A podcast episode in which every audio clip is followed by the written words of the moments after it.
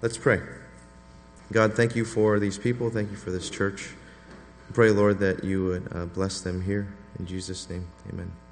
So, here at Regeneration, we just go chapter by chapter, verse by verse, precept upon precept, and we're studying the book of 1 Samuel, and we are in chapter 9. And so, we're going to go through chapter 9, and then we're going to stop at verse 16 of chapter 10. And our text today is about the selection and the ratification of leadership. So, how does one know that they're selected for ministry or leadership in the church? How does one know that they are called? How do, how do I know that it's a call from God? And how does the group that I lead know that I'm called of God? So there, be, there may be more than one way to look at this today. And our text today and the, the next few chapters will be dealing with the extensive answers to those questions. Now, according to 1 Samuel chapter 9 through chapter 11, it's a, it's a three step process. And we'll take a look at the first step in, in today's study. We'll take a look at the other steps in uh, the following weeks. And now, as we look at this process, I think we have to ask ourselves a couple of very important questions. One of them is how does God work? And the second one is what are his ways?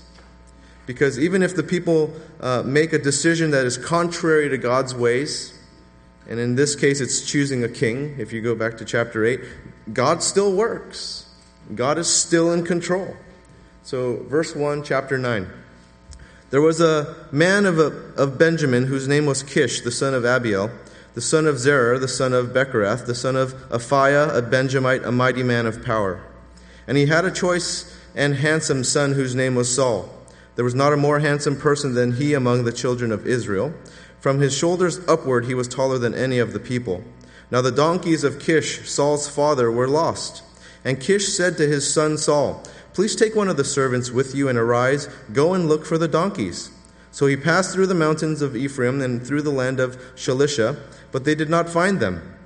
Then they passed through the land of Shalim, and they were not there. Then he passed through the land of the Benjamites, but they did not find them.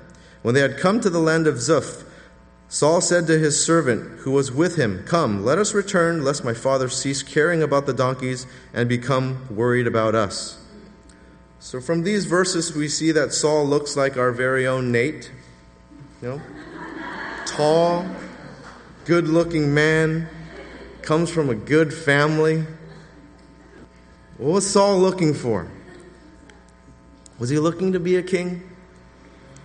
Was he looking for advancement in his dad's little kingdom thing or something? No, right? Saul was merely doing the duty and he was looking for some of his dad's property. That's what he was doing. Now, the best way to hear the call of God is to just go about doing your duty. It's much like Samuel. Samuel was about his duty as a servant, as a, as a temple uh, servant at Shiloh when he heard the call of God. He was just doing his duty.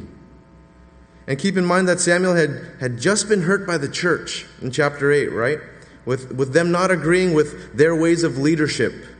And they wanted a king, and Samuel knew it was the wrong move in that context. God told Samuel that the people weren't rejecting Samuel, that they were rejecting him. And even though he was hurt, he knew that he was called. So he kept serving the people of Israel, even though they disagreed with him. And even though he was hurt by them, he was rejected by them he still pressed on. He still served them. He didn't throw a cow and head off some extended alone time. He just continued to serve Israel in the way that he could. And he goes on serving the people in less than ideal circumstances. And you know, sometimes we have to do this.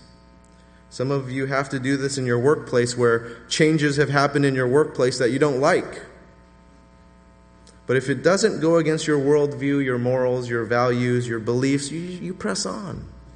You press on. And that's what Samuel does. Samuel had to deal with less than ideal circumstances, and he moved forward rather than pulling away. And do you notice God does uh, the same thing as well? The people went against what God wanted, yet God still remains faithful. The people were wrong, and God still continued to work among them. And God is revealing to us who He is and what His ways are. And we'll see how God works here. And one of those ways is that He uses very ordinary things. Really ordinary things. He uses lost donkeys. very ordinary. Right? It, would be like us talking about our car not starting up.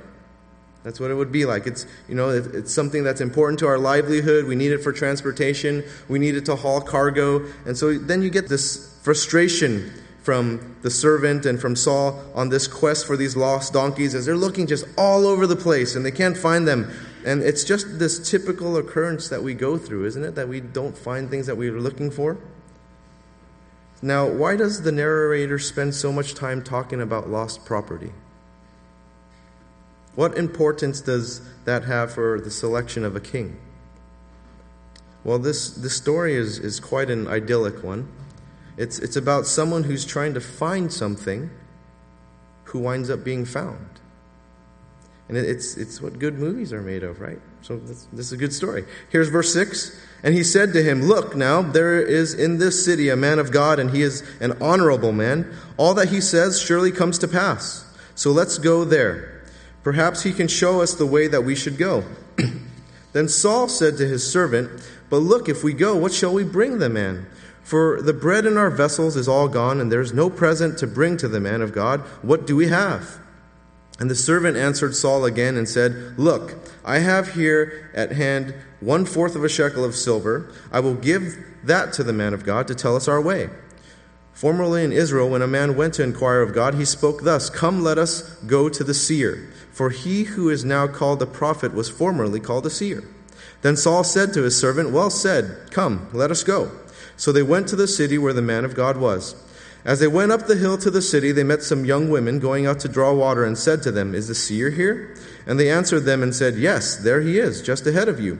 Hurry now, for today he came to this city because there is a sacrifice of the people today on the high place. As soon as you come into the city, you will surely find him before he goes up to the high place to eat. For the people will not eat until he comes, because he must bless the sacrifice. Afterward, those who are invited will eat. Now therefore, go up, for about this time you will find him. So they went up to the city. As they were coming into the city, there was Samuel, coming out, out toward them on his way up to the high place. Saul and his servant have this debate about finding these donkeys, and the servant uh, won that debate, and, and they decided to seek out the prophet because they needed help finding their property, namely donkeys.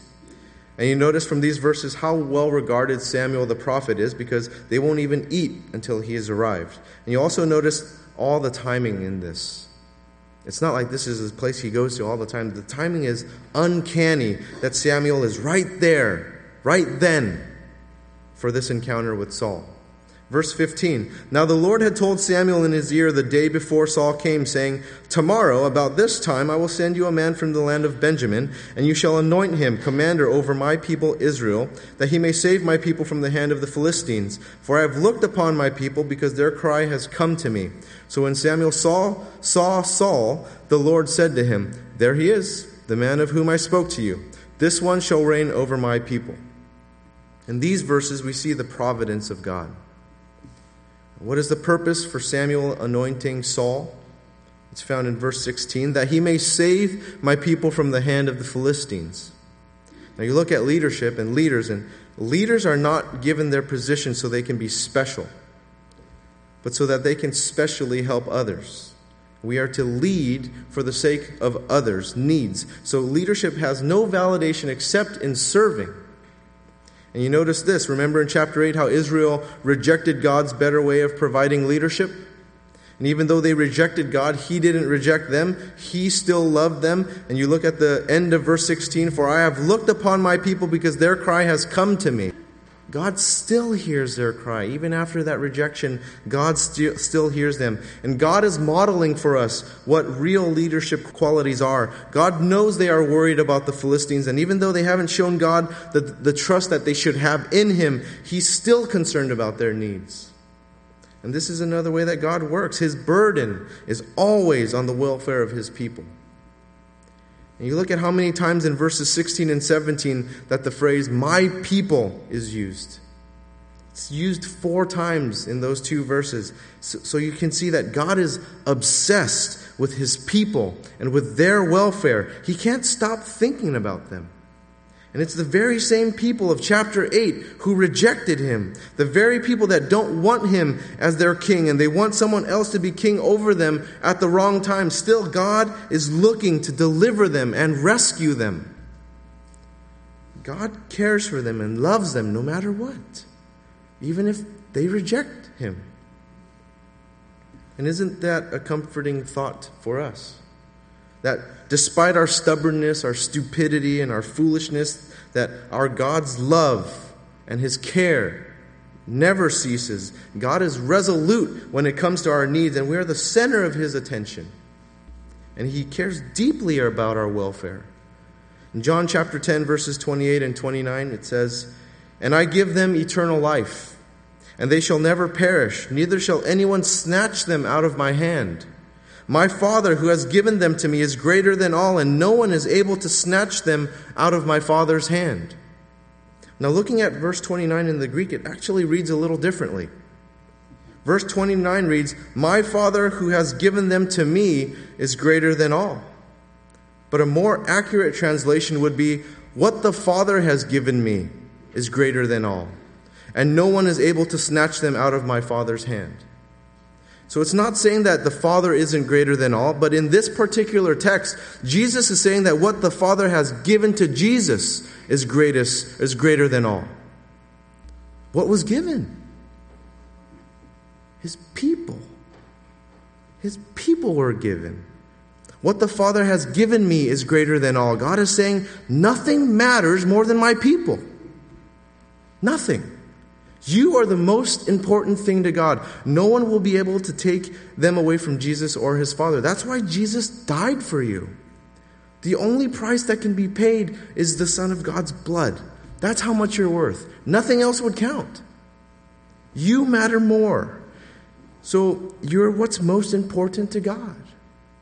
Now back to Samuel. Now, how did Samuel know that Saul was the man? Saul was the man. God told him. That's what he did. He told him. Verse 16 God told Samuel the day before Saul arrived from what tribe he would be from. And then in verse 17, God reaffirms the selection when Samuel saw Saul. God told him, There he is, the man I, of whom I spoke to you. This one shall reign over my people. It wasn't any drawn out processes or anything like that. He told them. It was that simple. How in the world did Saul just happen to be where the prophet was? To what occasion can we credit this fateful meeting of Samuel and Saul? And we could look at it one way and say it, it, was, it was a search for donkeys. That's how it happened.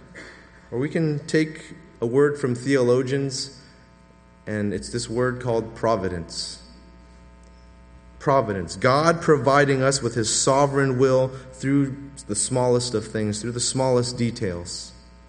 What seemed like a chance meeting between Samuel and Saul, due to Saul's search for his dad's donkeys, was actually the hand of God. Proverbs chapter 16, verse 9 A man's heart plans his way, but the Lord directs his steps. Proverbs chapter 20, verse 24. A man's steps are of the Lord. How then can a man understand his own way? It's all about God. God told him. Looking at verses 16 and 17, it, it's clear that the author is telling us that it was God's initiative that was behind all of this. And what Saul thought was a donkey hunt became the beginning of his anointing as Israel's king.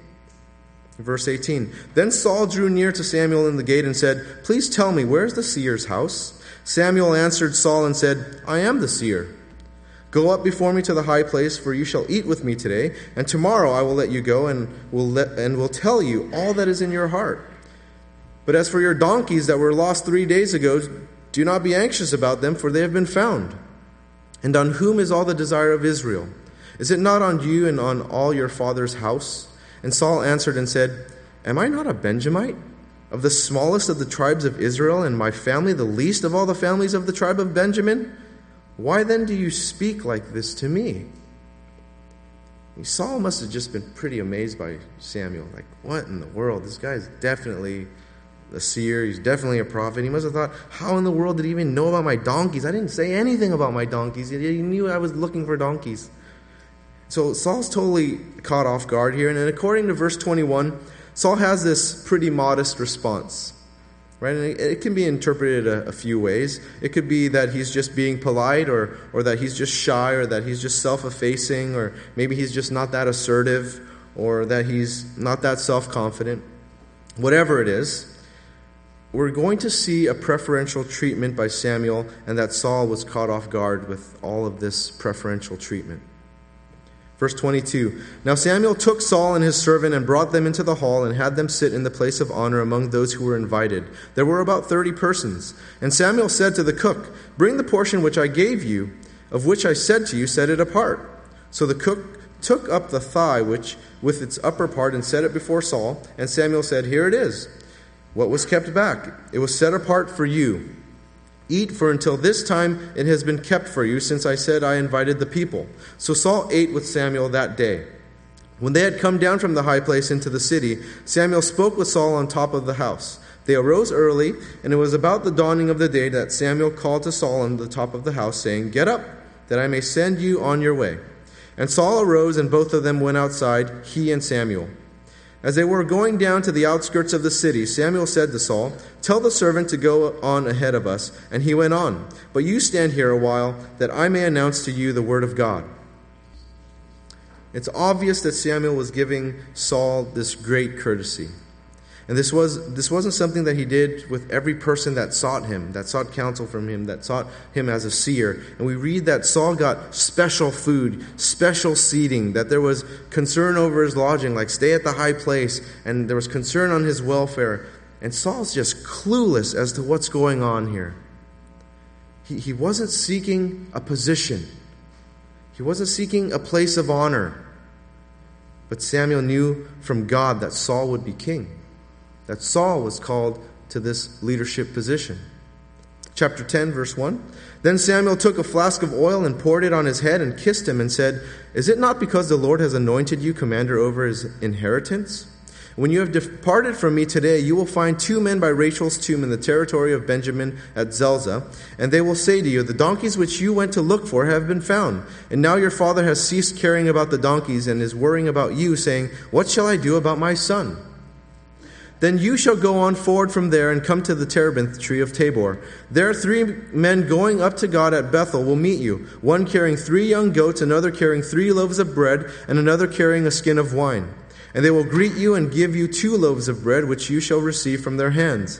After that, you shall come to the hill of God where the Philistine garrison is, and it will happen when you have come there to the city that you will meet a group of prophets coming down from the high place with stringed instrument, a tambourine, a flute, and a harp before them, and they will be prophesying.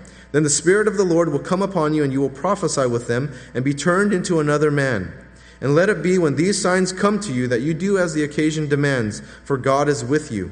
You shall go down before me to Gilgal, and surely I will come down to you to offer burnt offerings and make sacrifices of peace offerings. Seven days you shall wait till I come to you and show you what you shall do. What were the three signs given to Saul? The first one, the meeting of the two men at Rachel's tomb who will speak about the found donkeys. We see that in verse 2. The second sign, the meeting of the three men going to Bethel, who will give them two loaves of bread. And that's verses 3 and 4. And then the third sign, the meeting of the group of men who are prophesying, and, and, that's, and then Saul will join them, verses 5 and 6. Do you notice how descriptive these signs are? They're not generalities or elusive in any way. These are full of details. It's not like a Chinese fortune in a cookie, right? Like, oh, a pleasant surprise is awaiting for you. Yeah, right? it's very general, but, but then I, I, have to, I have to give them credit. The other side is pretty descriptive, though, right? 16, 19, 23. That's very descriptive. So, so I guess it can be t- detailed. But you get the point. So, do you notice how precise these signs are? Like, look at the exact location Samuel is giving to Saul. These signs are very specific. Samuel had this supernatural insight, and he led Saul into what he was what, what to look for. Now, why are these signs given to Saul? Why did these what, what did these signs do for Saul? they confirmed to Saul, they affirmed to Saul that that's what Samuel said in chapter 10, verse 1 was true when he asked him, Is it not because the Lord has anointed you commander over his inheritance? It was such a far fetched idea to think that some hillbilly kid with looking for donkeys was going to become a king of a nation. There's no way. So these confirmations were needed to, to see that what Samuel said was true. Saul had to be assured that this was true. Now, what place do signs have in our lives today? Do people still have them? Have you, have you ever heard of someone being given a sign as a confirmation to do a particular task? See, God still gives assurances to his people. And this usually isn't done through uh, revelation as it was done for Samuel, but it's done with his providence. And I'm sure one, one of us has a story of, of some assurance. The day I proposed to Katie, man, I had cold feet. I didn't want to do it. I didn't want to do it. I, I had all these fears, I had all these insecurities about marriage. So I asked God, for some signs, for him to show me that this was, this was good, that this was right, and to confirm to me that it was okay. So, so we're in Biarritz, France, and out of nowhere is this rainbow. And, and with that rainbow came all these, these promises, the flood of promises that came to my mind that were in God's Word, all these promises, and I thought to myself, that it? And I just wasn't sure. I was, that? I mean, it didn't rain. It didn't anything. Like all of a sudden, a rainbow. I'm like, no, it's not. So then I asked God for something more. And, and as we got to our destination, there's this humongous cross on the top of the hill. And I thought to myself, a cross in France? Like, that can't be. I was like, I wasn't expecting of anything of any religious importance at all to be in France, let alone this gigantic cross with a crown of thorns and, and this robe on it. And then, and then with this cross came all these thoughts that God gave me. And He was telling me that, that if, I, if I just look to Him, everything's going to be okay. That if I died to myself in service to Him and in my marriage, that everything's going to be okay. And I had this incredible peace after the Lord placed those two significant signs in front of me that I interpreted as confirmations, that I interpreted as affirmations. Now you look at verse 8 again. You shall go down before me to Gilgal, and surely I will come down to you to offer burnt offerings and make sacrifices of peace offerings. Seven days you shall wait till I come to you and show you what you should do. And prior to that, we're given all of these dramatic signs where Saul is being told of God's word through God's prophet. But you notice in verse 8 that even Saul, the king, the king to be, must submit to God's direction, must submit to God's word through God's prophet Samuel. He still has to submit. He's not like king of all, do whatever I want. I'm king, listen to me. He's still in submission. Saul, as king, still needs to submit to God and his prophet. Verse 9 So it was when he had turned his way back to go from Samuel that God gave him another heart. And all those signs came to pass that day. When they came there to the hill, there was a group of prophets to meet him. Then the Spirit of God came upon him, and he prophesied among them. And it happened when all who knew him formerly saw that he indeed prophesied among the prophets, that the people said to one another, What is this that has come upon the son of Kish? Is Saul also among the prophets? Then a man from there answered and said, but who is their father? Therefore it became a proverb Is Saul also among the prophets? And when he had finished prophesying, he went to the high place. Do you notice that it's the third sign that draws attention from the author of Samuel? It's not the other two. And the only elaboration is in verse 9, and so it begs the question why that one? Why just that one? Why is it so important about that particular experience, and why is it important for Saul to have a changed heart? And we see that God changed Saul's heart, and it wasn't something that he earned. It wasn't something that he worked for. It wasn't something that he had to prove or place on a resume or go to some school or whatever. It is grace that calls, not something that we earn. And we don't know of anything that Saul did to deserve the call. It's all God. There's something interesting about the word prophesying in verse 13. And in, in ancient Hebrew, prophesying refers to charismatic behavior or ecstatic behavior. And the form it, it, took in those days really isn't clear, but Saul's behavior causes quite a stir, causes quite a surprise in this community. And what is clear is that Saul was spiritually anointed as well as personally anointed by prophet Samuel. And in between the two anointings came the confirming signs that let Saul know that he was to be king. Now, would it scare you uh, to do what some believers seem so free in doing, like speaking in tongues? Just kind of out, do it. Right? Do charismatic behaviors like this cause alarm in you? Now, you'll notice that in our text, it doesn't condemn such behavior, but you'll also notice that it's sympathetic to those who are a bit surprised by it as well. So our text has told us that Samuel knew his double confirmation, right? Verses 16 and 17 of chapter 9, that, that Saul was the man for the post as king, as for the position of king. And Saul knew he was the man with the confirmation of the three signs and the experience of prophesying with the prophets. Now, would this be enough confirmation for you to convince you into taking such a, such a post, to take on the kingship, to do such a monumental task? Would that be enough for you? Verse 14. Then Saul's uncle said to him and his servant, Where did you go? So he said, To look for the donkeys. When we saw that they were nowhere to be found, we went to Samuel.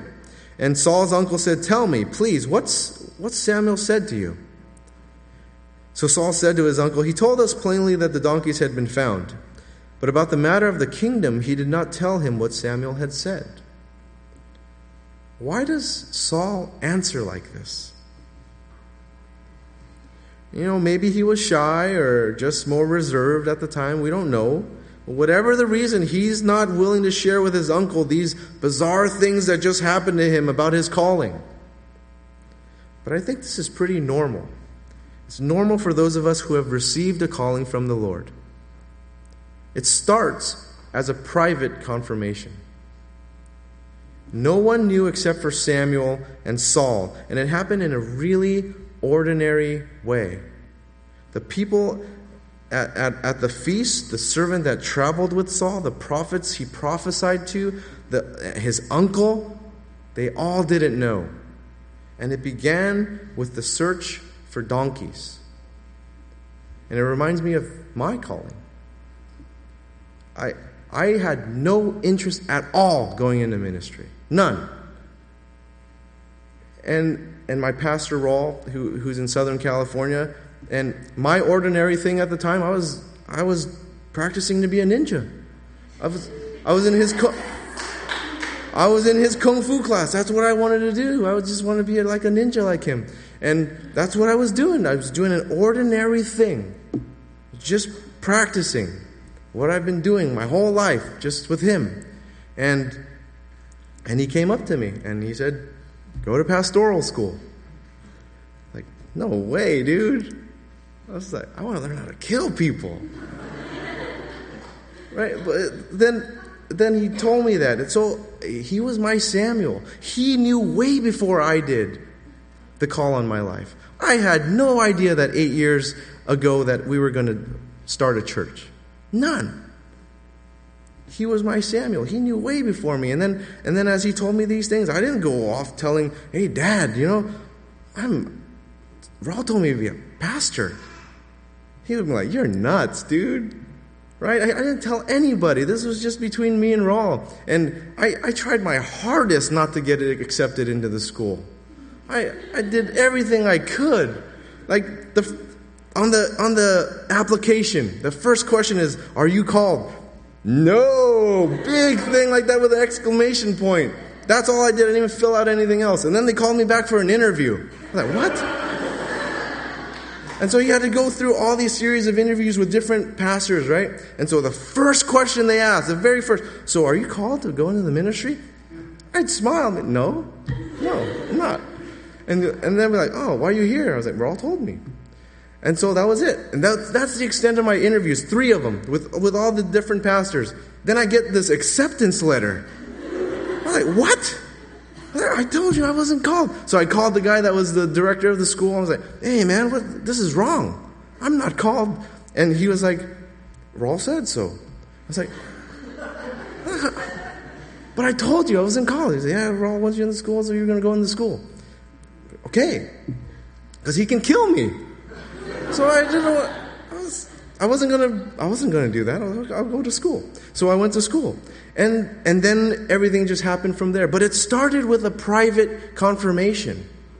It wasn't announced in the rooftops. It was just between Raul and I, just like it was between Samuel and Saul. It's the same thing, and that's how God works. And who God calls often comes in very ordinary ways. Was just practicing to be a ninja. Sometimes we ask, why don't we see the Lord work all the time? Why can't we clearly identify what God is doing? Why isn't God more obvious? It's because God often doesn't work that way. That's not how he works. God often uses the ordinary and the routine, like he did in chapter 9. He tends to do things in this undercover way uh, among the ordinary and the routine matters of our lives, and we tend to miss it because we're looking for fireworks. We're looking for all this stuff up here when he just he just works down here. He's just working down here. And because of this, we don't always clearly see how he's working. And that's just how God often works, which throws off a lot of us in how we think about how God works. When we think, God isn't doing anything in my family, or God isn't doing anything in this church. It's without vision, it's directionless. There's no leader, there's no leadership. Nothing is happening here. I can't see what God is doing. Of course, you don't see what He's doing. You're looking up there. We often don't, but what God has done in private comes to pass even if you don't see it. God does things in very ordinary ways, and often we miss it because we tend to look for the dramatic. We want to look toward something amazing, like amazing transformation in people, or something that we can dramatically experience, that, that we can point to. But what about just simple submission to God in obedience? What about that? So we easily overlook how God works because we miss the more mundane things of life, the ordinary things of life. What does the Lord ask of Israel in Deuteronomy chapter 10, verses 12 through 13?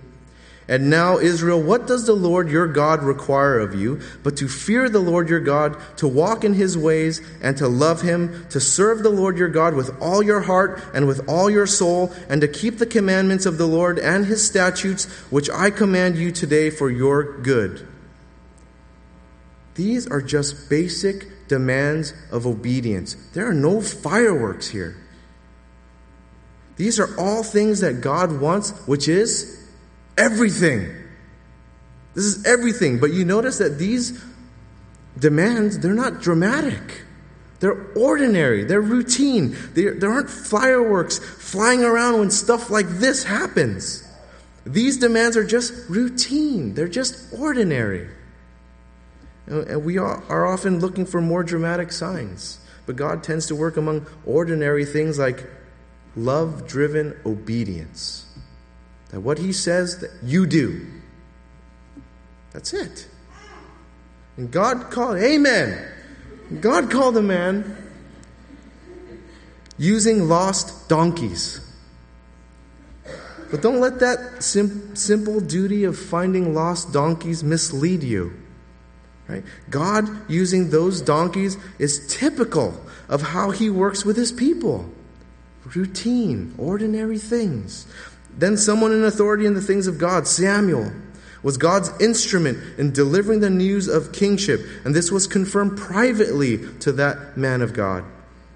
It was, it was confirmed to him twice, Samuel twice, and, and then it was confirmed three times in a highly personal and private way to, to, to the man called of God, Saul. And private confirmation, that's the first step. And God's work isn't often seen because it happens in really ordinary ways. And next week we'll take a look at the second and third step. First step was private confirmation. May we be sensitive to how God is working among us in our church, in our homes, in, in our work, in our school. may we not overlook what God is that God is at work, even though it may not seem like it to us, because it's just in our ordinary things that He's working in. Let's pray. God, we thank you for your word. We thank you for how you work and, and how gracious and faithful you are, that even though at times we reject you, that you're still always there, that we are so important to you that you had sent your Son, Jesus, to die for us so that we can have relationship with you. Lord, I pray that you would bless everyone here. For anyone who is discouraged, that you would remind them that they're the apple of your eye and that no one can snatch them away from you. In Jesus' name, amen.